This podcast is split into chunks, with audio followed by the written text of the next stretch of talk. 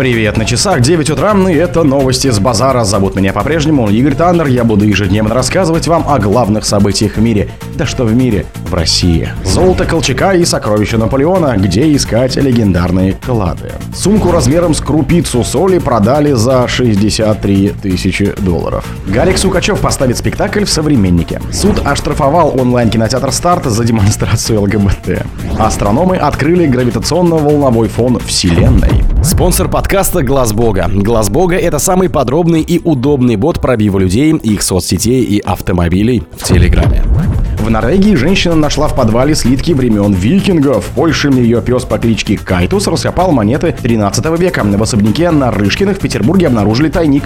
Но есть легендарные сокровища, до которых никто так и не добрался. В день поиска вкладов секретов рассказываем о том, где ищут золото Наполеона и хана Кучума, кто такие черные копатели и как себя вести, если случайно наткнетесь на спрятанные богатства. В 1812 году армия Наполеона бежала в направлении Смоленска и вывозила награбленные ценности. В императорском Московском обвозе везли золото, серебро и пушки из московского Кремля. Французский император приказал избавиться от трофеев. По разным данным, обоз зарыли или затопили на пути отступления. Рассказывает руководитель Центра поиска клада Наполеона Александр Серегин. Клад, по легендам, может лежать на дне Симлевского озера. Еще есть предположение, что его закопали где-то между Ельней и Калугой на территории Беларуси или в Литве под Вильнюсом. Библиотека Ивана Грозного поиски бесценных фолиантов. Тексты древнегреческих мыслителей якобы доставили в Россию по приказу бабушки Ивана Грозного, византийской царевны Софьи Палеолог. Грандиозное собрание сочинений не могут найти и до сих пор. Предполагали, что оно где-то на территории Московского Кремля, а еще в районе усадьбы Коломенская в Александровской Слободе, рядом с Софийским собором в Новгороде и даже в Вологде, где некоторое время жил царь, перечислила гипотезы историк Татьяна Григорьева. Впрочем, некоторые ученые вообще сомневаются, что легендарная Либерия э, существовала. Но и о главном, что же делать, если вдруг вы нашли какой-то драгоценный клад. Самим организовывать поиски клада нельзя. Без разрешения Министерства культуры такая деятельность в России считается незаконной и преследуется по уголовным и административным статьям, отмечают эксперты. Самопровозглашенным кладоискателям грозит штраф и даже заключение. Так что если случайно наткнетесь на древний артефакт, обратитесь в органы охраны культурного наследия. Но награда нашедшему полагается. После оценки клада ему отдадут 50% стоимости сокровища. Кстати, в СССР за сданный государству уклад платили 25%. Сумку размером с крупицу соли продали за 63 тысячи долларов.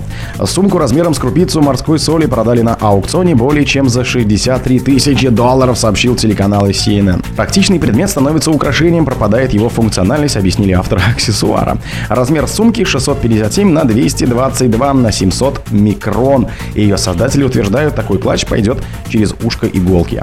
Дизайн вещи напоминает модель люксового бренда, но изготовил его не модный дом, а нью-йоркский арт-коллектив при помощи 3D-печати. В комплекте с сумкой шел микроскоп. Гарик Сукачев поставит спектакль «Современники». Гарик Сукачев поставит спектакль «Саша Шишин в «Современнике», сообщается в телеграм-канале театра. В основе книга Александра Николаенко «Убить Бабрыкина». В ней рассказывается о мужчине с психическим расстройством Саши Шишине. Он влюблен в соседку и ревнует женщину к ее же супругу. Критики отмечали необычную подачу материала. Прозаичный текст приобретает ритм. И еще в нем не всегда ясно, где фантазии персонажа, а где события, в которые он вовлечен. На сцене перемешаны во времени истории и жизни главных героев. Это нелинейное повествование вплотят актеры театра современника и творчеца команда театра кукол имени Сергея Образцова, отмечается в посте. При этом Сукачев утверждает, что то, над чем он работает, лиричные истории, которые, по сути, в романе-то и нет.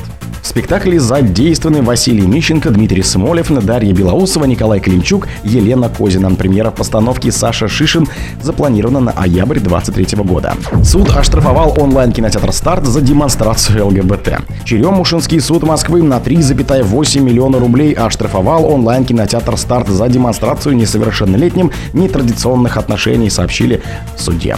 Суд признал кинотеатр виновным по части 2 статьи 6.21.2 распространение среди несовершеннолетних информации, демонстрирующей нетрадиционные сексуальные отношения или предпочтения, либо способной вызвать у несовершеннолетних желание сменить пол. Суд назначил наказание в виде административного штрафа в размере 3 миллиона 800 тысяч рублей, рассказали в суде. Санкции статьи предусматривают наказание от штрафа до приостановления деятельности на срок до 90 суток.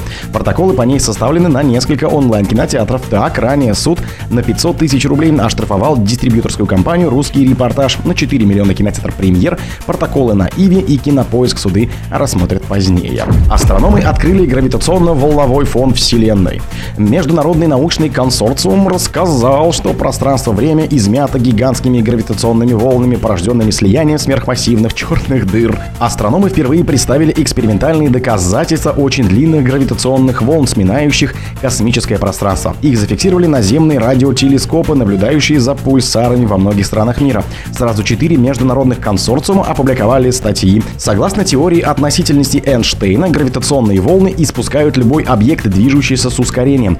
Чем массивнее объект и выше скорость, тем они заметнее. Гравитационное взаимодействие очень слабое по сравнению с электромагнитом. У него нет носителя частицы, поэтому многие сомневались, что его удастся когда-либо зарегать. Ученые предполагали, что мощные гравитационные волны должны исходить от очень массивных космических тел, таких как пары черных дыр, двойные нейтронные звезды, белые карлики и другие. Если построить очень чувствительные детекторы, то, возможно, что-то удастся и уловить. Наземные гравитационные волны детекторы начали строить в середине 20 века. Только в 15 году ученые из коллаборации LIGO сообщили о первых успехах. Были зареганы короткие гравитационные волны от слияния черных дыр массой в несколько наших Солнц. Сейчас же гравитационные волны по сути переоткрыли, но совершенно другим способом, используя пульсарный тайминг. О других событиях, но в это же время не пропустите. У микрофона был Игорь Таннер. Пока.